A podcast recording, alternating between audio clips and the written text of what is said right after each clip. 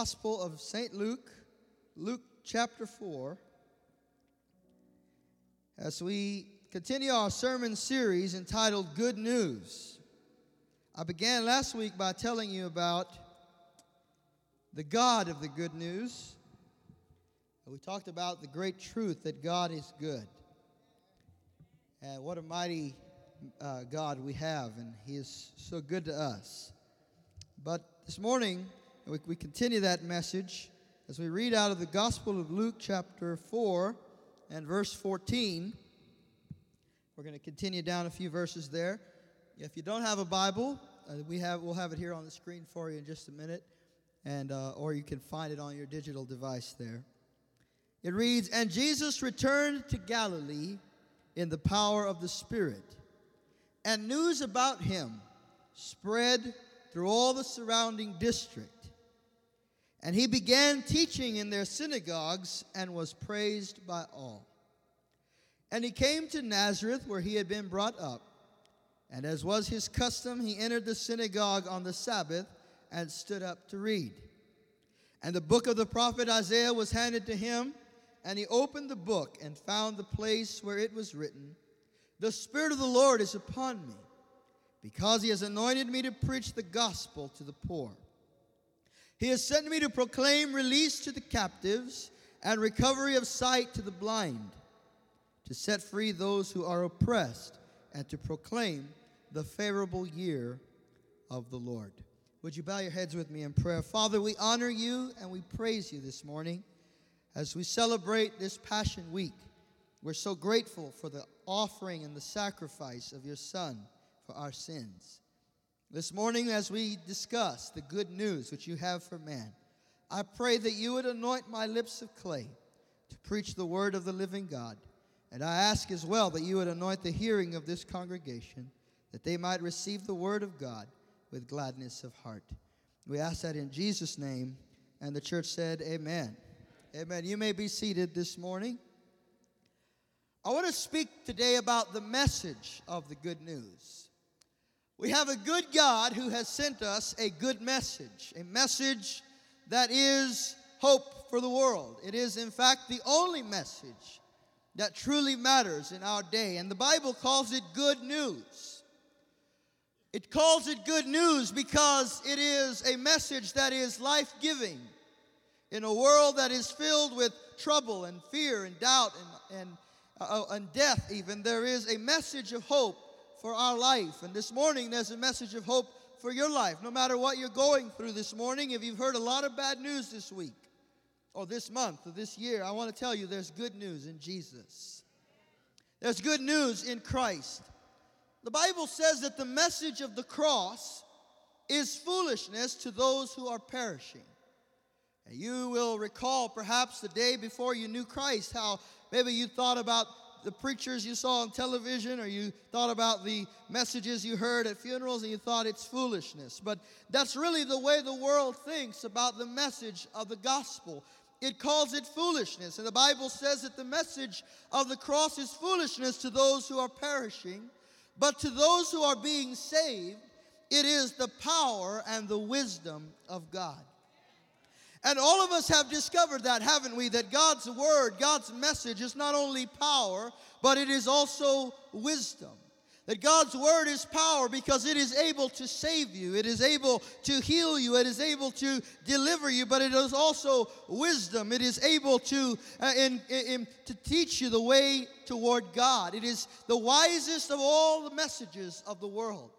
For in it all of the justice of God and all of the holiness of God and all of the righteousness of God is met along with all of his mercy and all of his love and all of his compassion for man. And so we read this morning about Jesus. He comes to Nazareth, the city where he had grown up. He was a hometown boy in Nazareth. He had grown up there, went to school there. He was a carpenter's son there, and so no doubt the people knew him as Joseph's son. And he came to the village where he was, uh, where he was uh, brought up, and he was about to begin and was in the beginning moments of his ministry to the world. When he came to Nazareth, the Bible said that news about him began to spread because he was doing wonderful works, he was doing miracles. And the news about him, the, the, the rumors about him began to swirl and they began to spread all over the world. And I'll tell you, friend, even 2,000 years later, the rumors of Jesus and the, the, the fame of Jesus is still spreading throughout the world. The good news of Jesus is still coming into people's homes and still coming into people's hearts. And it's still bringing peace to troubled places. It's still bringing hope to hopeless situations. It is still bringing life to the dead. And this morning, the good news of Christ is available to all who receive it by faith. Now, Jesus went into the synagogue. I want you to notice this. The Bible said that he went to the synagogue as was his custom every Sabbath. That meant that Jesus went to church every week. That's a good custom to have. Say amen, somebody. I figure if Jesus went to church, I should go to church too.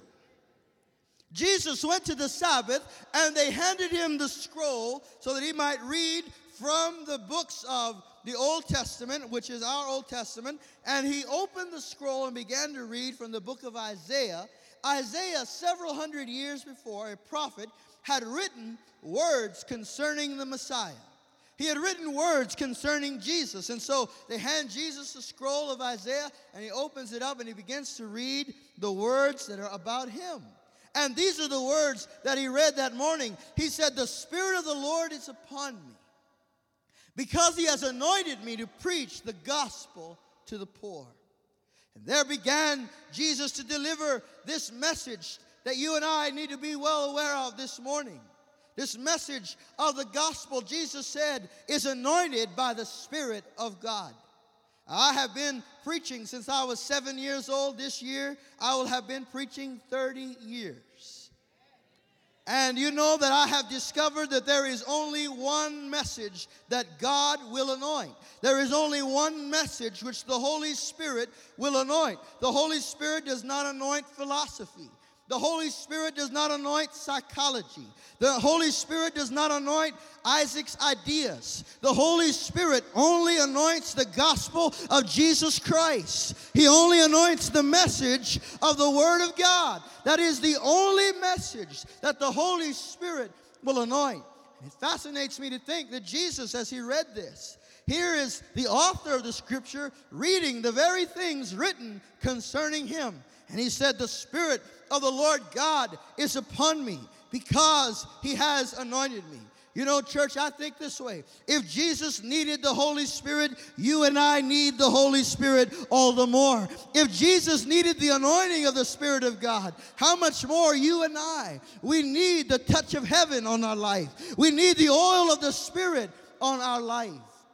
Our life is always going to be fraught with difficulties and challenges. From, from here to heaven, there's going to be obstacles, valleys, and mountains that you and I have to climb. We're going to need the anointing of the Holy Spirit. This coming week, you might face challenges. And you might wonder how you're going to break through them. I'll tell you, there is a power that comes from above. It is the power of the Spirit of God upon regular, ordinary, everyday men and women who dare to believe God and take Him at His word. And when you walk in the power and the leadership of the Holy Spirit, that anointing breaks yokes. That anointing brings freedom. That anointing brings deliverance. That anointing which was on Jesus is also upon every believer in this room this morning. Someone ought to say, Amen.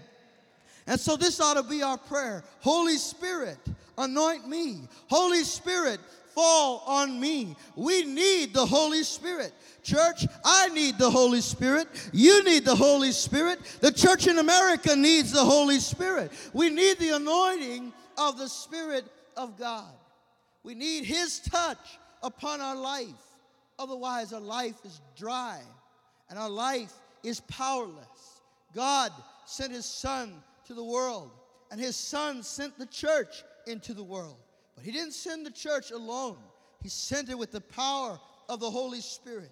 He sent it with a message that's been anointed by Almighty God. That's why whenever you open your mouth to tell somebody about Jesus, the Holy Spirit is there to anoint that message. Whether you're sharing Jesus over coffee or whether you're sharing Jesus from a pulpit, wherever it is that you begin to share Jesus, the Holy Spirit is right there. Now, when you open your mouth to, sh- to gossip about something, the Holy Spirit don't have any part in that. If you open your mouth to tell them about how great your gym is, the Holy Spirit don't have any part in that. But when you talk about Jesus, the Spirit of God is on the message of the gospel to make that message powerful and effective in that life. Can you remember the day that the gospel came to your heart? When the message that God has anointed came into your heart and it, it set you free.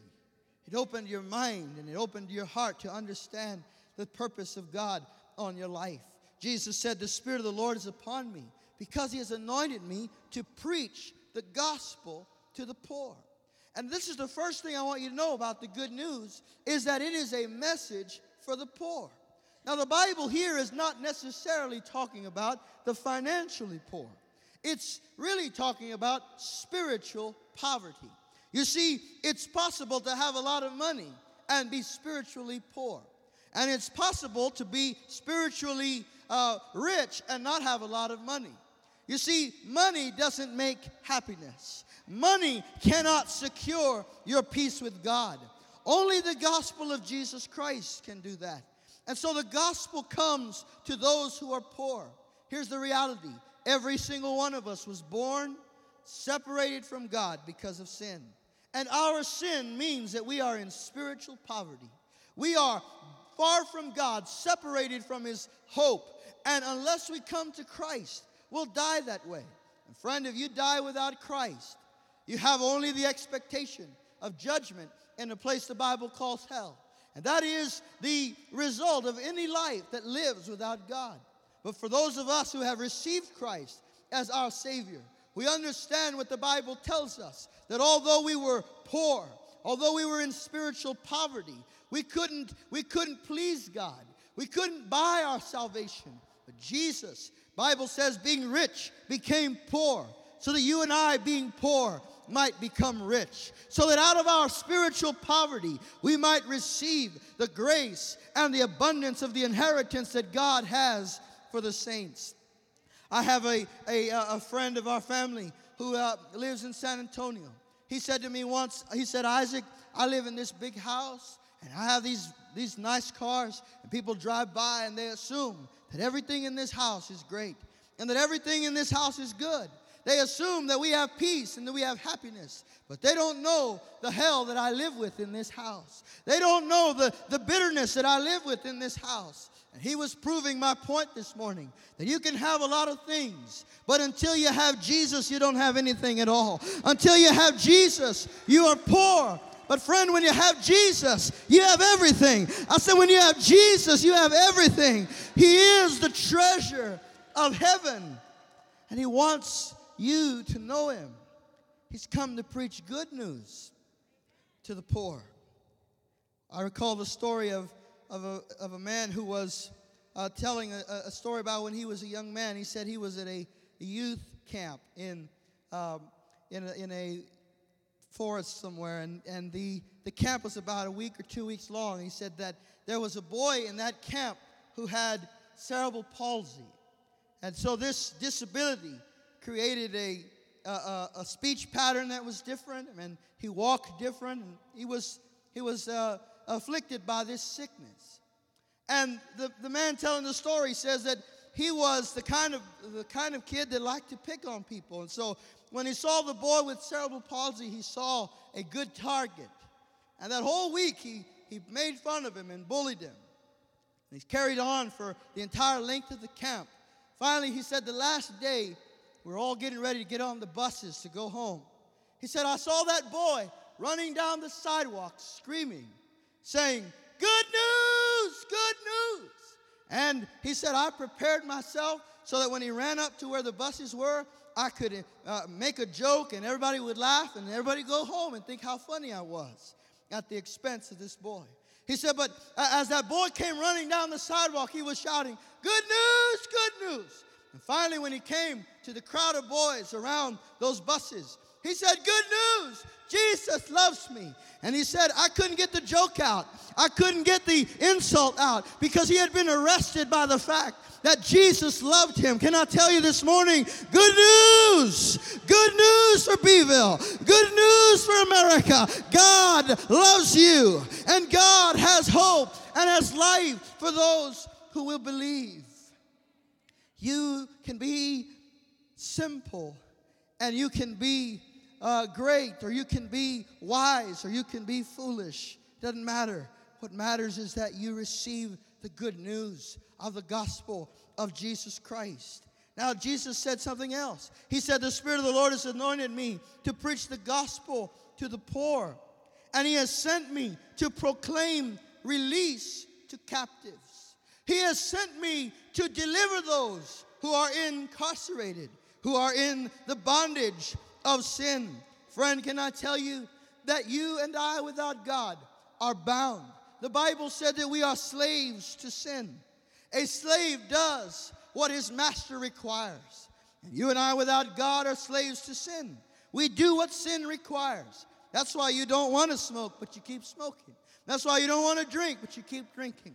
That's why you don't want to lose your temper, but you keep losing your temper because you're a slave to sin. But can I tell you this morning, there is a God who sets slaves free. There is a God who has purchased you with the ransom price of the cross, and He sets the sinner free. He sets you free from the chains of bondage and of affliction. And if you'll come to Christ, He'll make you free. Jesus said this He said, Whom the Son makes free, whom the Son makes free will be free indeed. Not free in part, not free maybe, but free indeed. Is there anybody in here whose Jesus has made you free? Come on, say amen. If Jesus has made you free.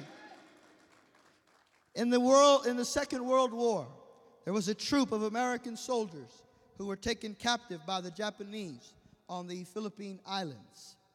They were incarcerated in a prisoner of war camp. And while they were there, the Japanese treated them with such cruelty, they denied them their rations of food. The uh, pantries were stuffed full of food. And yet, these men, American GIs, were dying of hunger because of the, of the uh, afflictions they had been subjected to. And a captain went up to his chief, an American captain went up and he said, Sir, I would like to lead a team to go and rescue our men out of that camp. And he was told, Well, he said, Look, there's no real strategic advantage for us going and risking the lives of our men to go to that camp.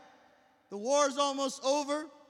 The Japanese are gonna uh, they're gonna surrender any time now. It's best we just leave them there for now because there's no real advantage to going to rescue them.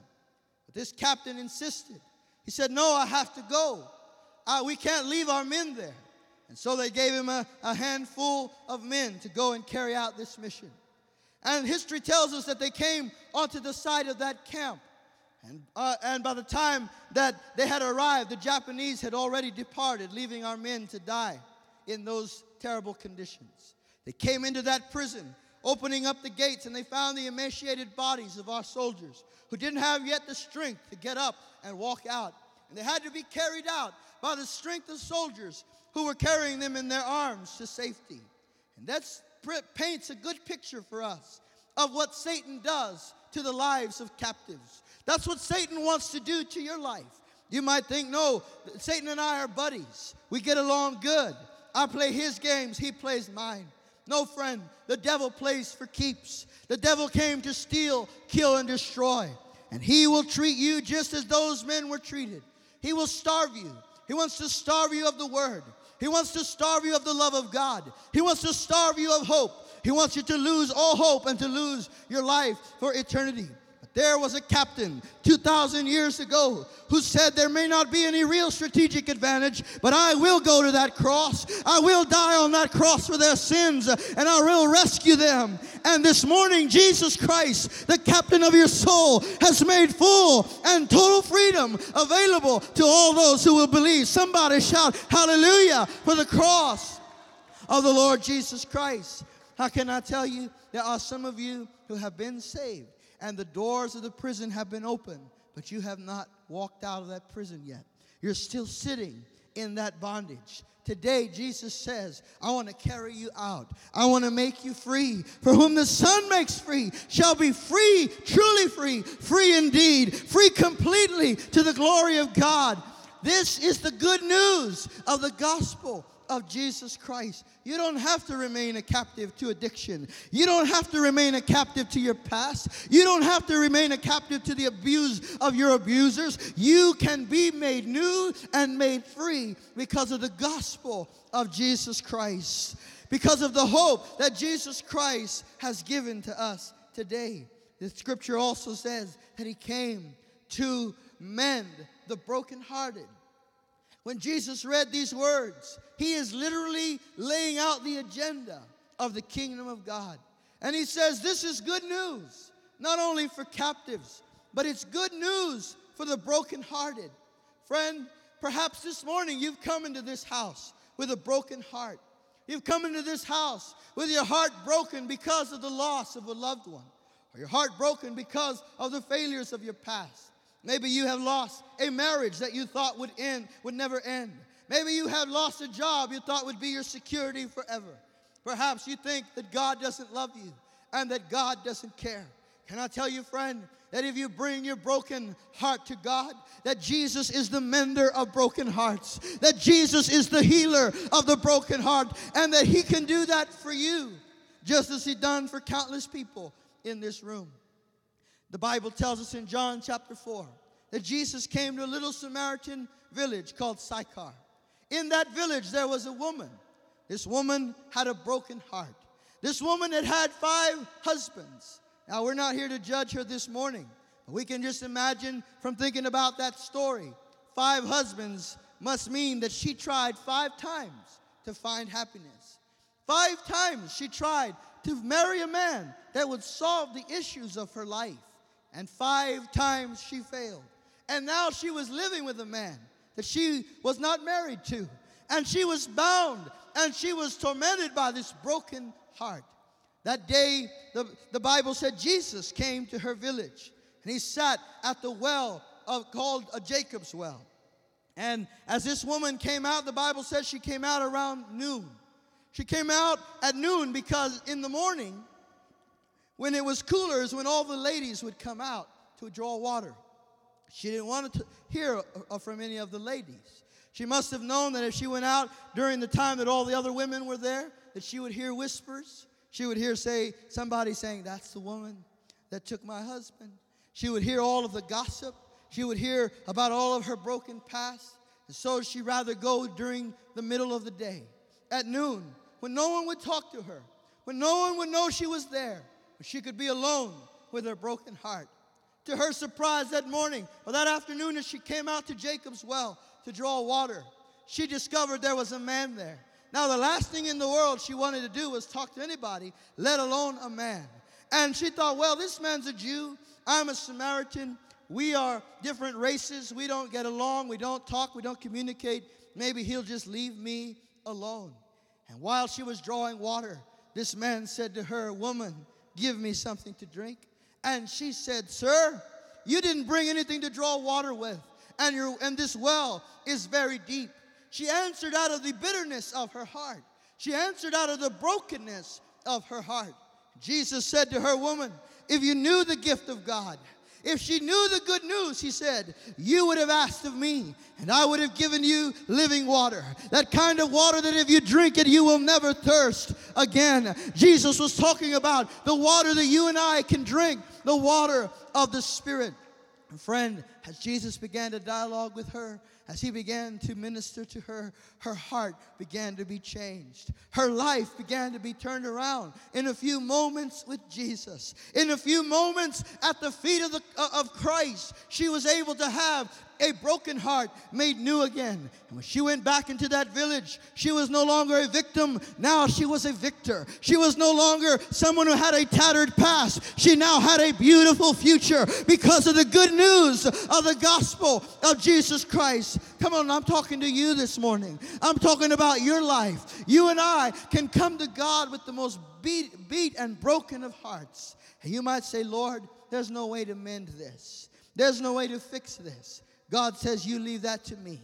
Let my grace, which is sufficient, lead you and guide you, and I will restore your heart. I will restore your soul. I will lead you to the place of peace. If there's anybody in here whom Jesus has restored your heart, I want you to just shout a real big amen. Now, you've heard us this morning. You've seen, you've heard there are people in this room who can testify.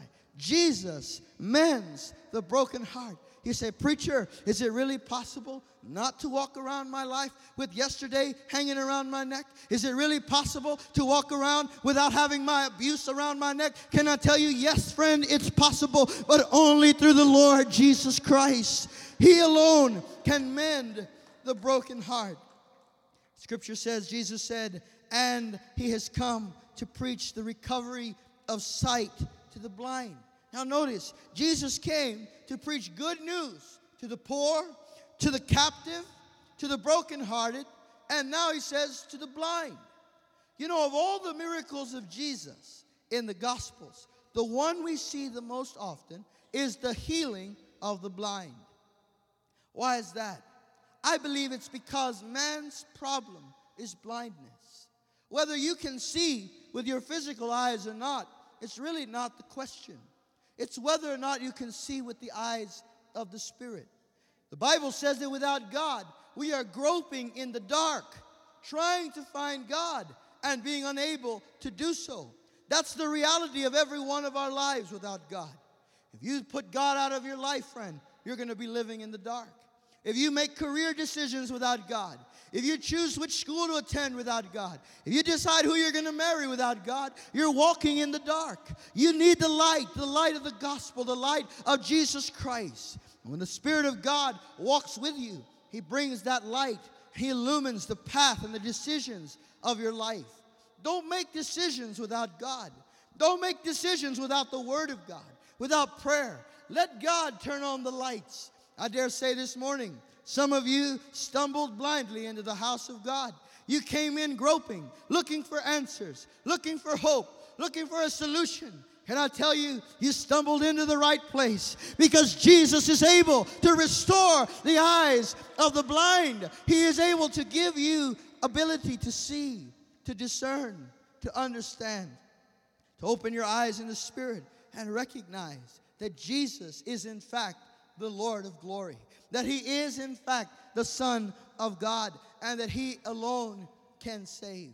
Now, here's what I want you to know this, this morning, friend that until you can see that, until you can receive that by faith, you'll walk in darkness. But this morning, if you will lift your eyes to Jesus, and if you will allow the light of the gospel to shine upon the darkness of your heart, God will give you the understanding that you need. Some of you are making decisions right now. You need the light of God in your life. You're making decisions right now that are going to impact the rest of your life, maybe even decisions that will impact your life for all eternity.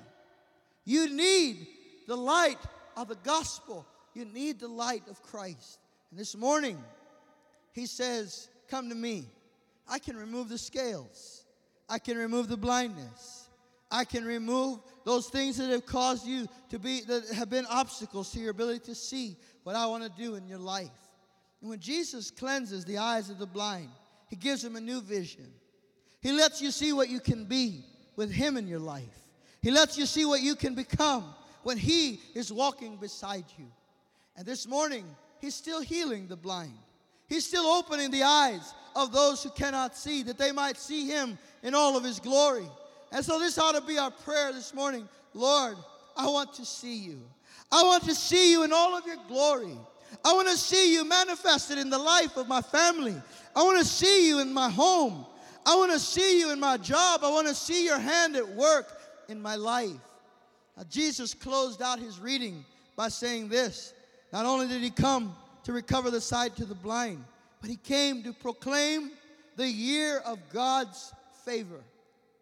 He came to declare that a season, a new season, had begun. A season of God's favor. A year of opportunity. You know, the year that Jesus was talking about is really not a calendar year of 365 days.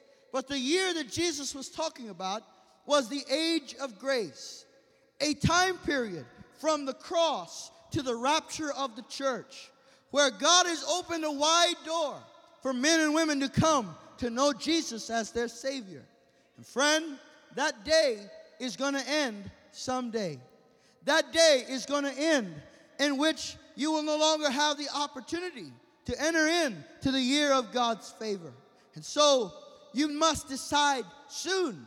You must decide today that you'll follow Christ, that you'll receive Him as your Savior, because you don't have the guarantee of tomorrow. Today is the day of salvation. Now is the acceptable time. You say, Pastor, I'll do it next week. But the Spirit of God may not call you next week. If He's calling you today, you should answer today. This is the day of decision.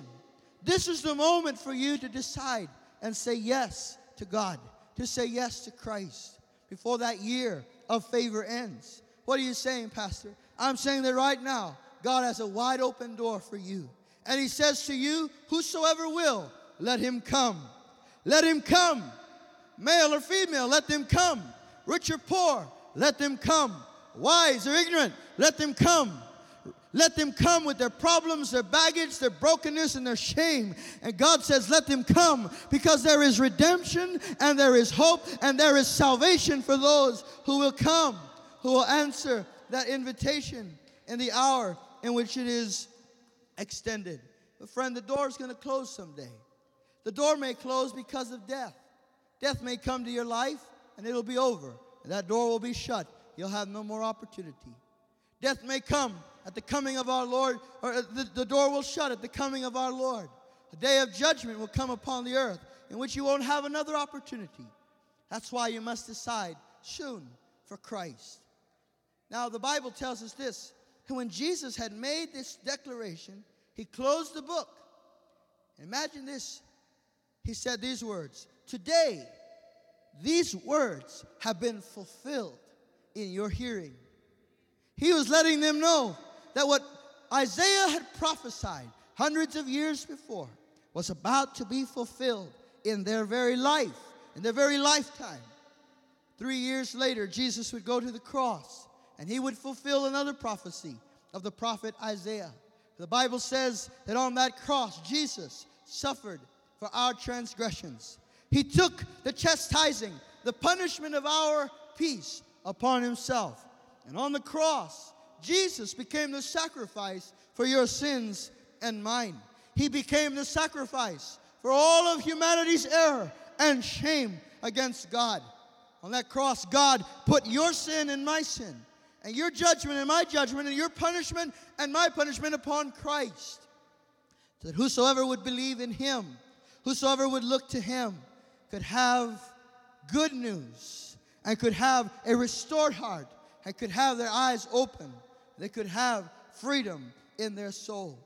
This morning, Jesus is not on a cross, friend, because he rose from the dead. He rose with power and with great glory. And this morning, he is here by the presence of the Holy Spirit to tell you, I want to set you free. And I want to give you life and restore your heart. I want to open the eyes of the blind.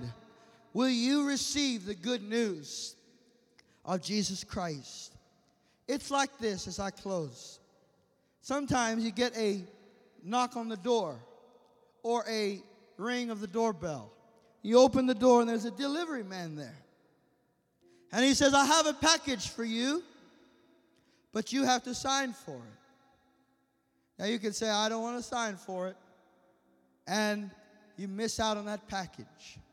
Or you can sign for it and receive what's in it. God says, I've prepared a message for you, a package for you, but you have to sign for it. You have to receive it by faith. The Bible says that if you will confess with your mouth Jesus is Lord and believe in your heart that God raised him from the dead, that you can be saved, you'll receive that package, the full package. Aren't you glad Jesus doesn't have uh, bronze levels and silver levels and gold levels? That he doesn't have several smaller packages for people who can't afford the big one? No, God has one package for you. It is a full and complete salvation, a full and complete grace.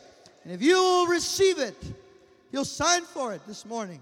You can have what He has promised. Would you stand with me, please? I want to make two invitations this morning. The first invitation will be to all of you, our friends, this morning who don't know Jesus Christ as your Savior. I don't mean you've never been to church. I don't mean you've never been to Sunday school or never sang Amazing Grace. But I mean you've never entered into a personal relationship with God. This morning, that is available to you if you will believe. If you will confess Christ as Lord, He'll make you His child this very morning. You might say, Pastor, I have a broken heart, I have a broken past, I have a I have a sinful life, I've made bad decisions. Or you might say, Pastor, I've never done much of anything, but I still don't know Christ. Either way, friend, if you don't know Jesus this morning, He wants you to know Him. Not as a painting on a wall, not as the name of a, of a uh, that you hear from a preacher, but as your Savior personally. He wants you to know Him indeed, to know Him in your heart. This morning, if you'll receive Him, if you'll accept the gift that He has provided for you, He'll change your life. Absolutely change your life. You say, Pastor, will He take me? Will He receive me? Friend, the Bible says this that no one who comes to God will, under any circumstances, be turned away. If God were to reject people, I wouldn't be able to preach the gospel. But I preach this gospel on six continents. And I have seen people answer to this message on six continents. And God has received every single one that will come. Under no circumstances will He turn you away. And so this morning, if you want Jesus for yourself, you can have Him. You can have Him this morning. And He'll come into your life and He'll take control. He'll take the reins and He'll lead your life in the path of blessing. I'm going to ask you to bow your heads, please, as I pray.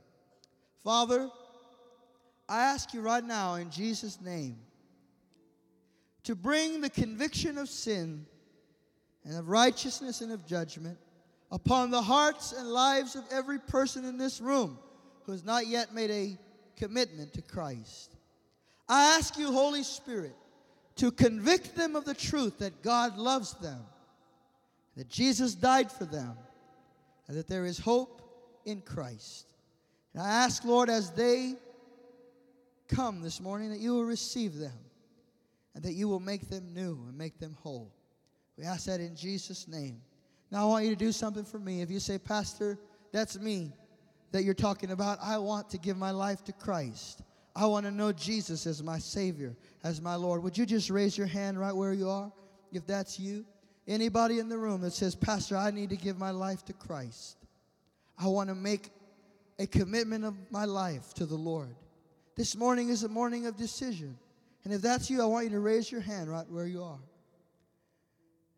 Very well, then I'm going to make this second invitation, and that is to the whole body of Christ who says, Pastor, I want more of the Holy Spirit in my life. I want the anointing of God on my life because I want to walk in the freedom that Jesus gave me. And I want to walk in the wholeness of heart that Jesus gave me. And I want to have the discernment that Jesus gave me. And so that's you this morning. I want you to come out of your pew and just come to this altar and say, Lord, I want more. I need more of you in my life. And if you have a broken heart, bring it to God this morning. If you have fears and anxieties and worries, bring them to God this morning. Just tell Him, Lord, I want all that you have for me. Let your spirit fill my life. Let your spirit fill my heart. God, we pray this morning that as Jesus said, so we might also say, that the Spirit of the Lord God would be upon us. For when the Spirit of God is upon us, our broken hearts are mended. and our chains fall off. Freedom comes in like a flood. We receive that now in the name of Jesus. We receive that fresh anointing of the Spirit of God. We receive that impartation of your power upon our life this morning. In Jesus' name. Just raise your hands to God this morning and receive what He has for you. Thank you, Lord. Thank you, Jesus. Thank you, Lord. We receive that this morning. Pour out your grace upon your church, oh God. Pour out more grace, more power. Yes, Lord. Let your life shine through.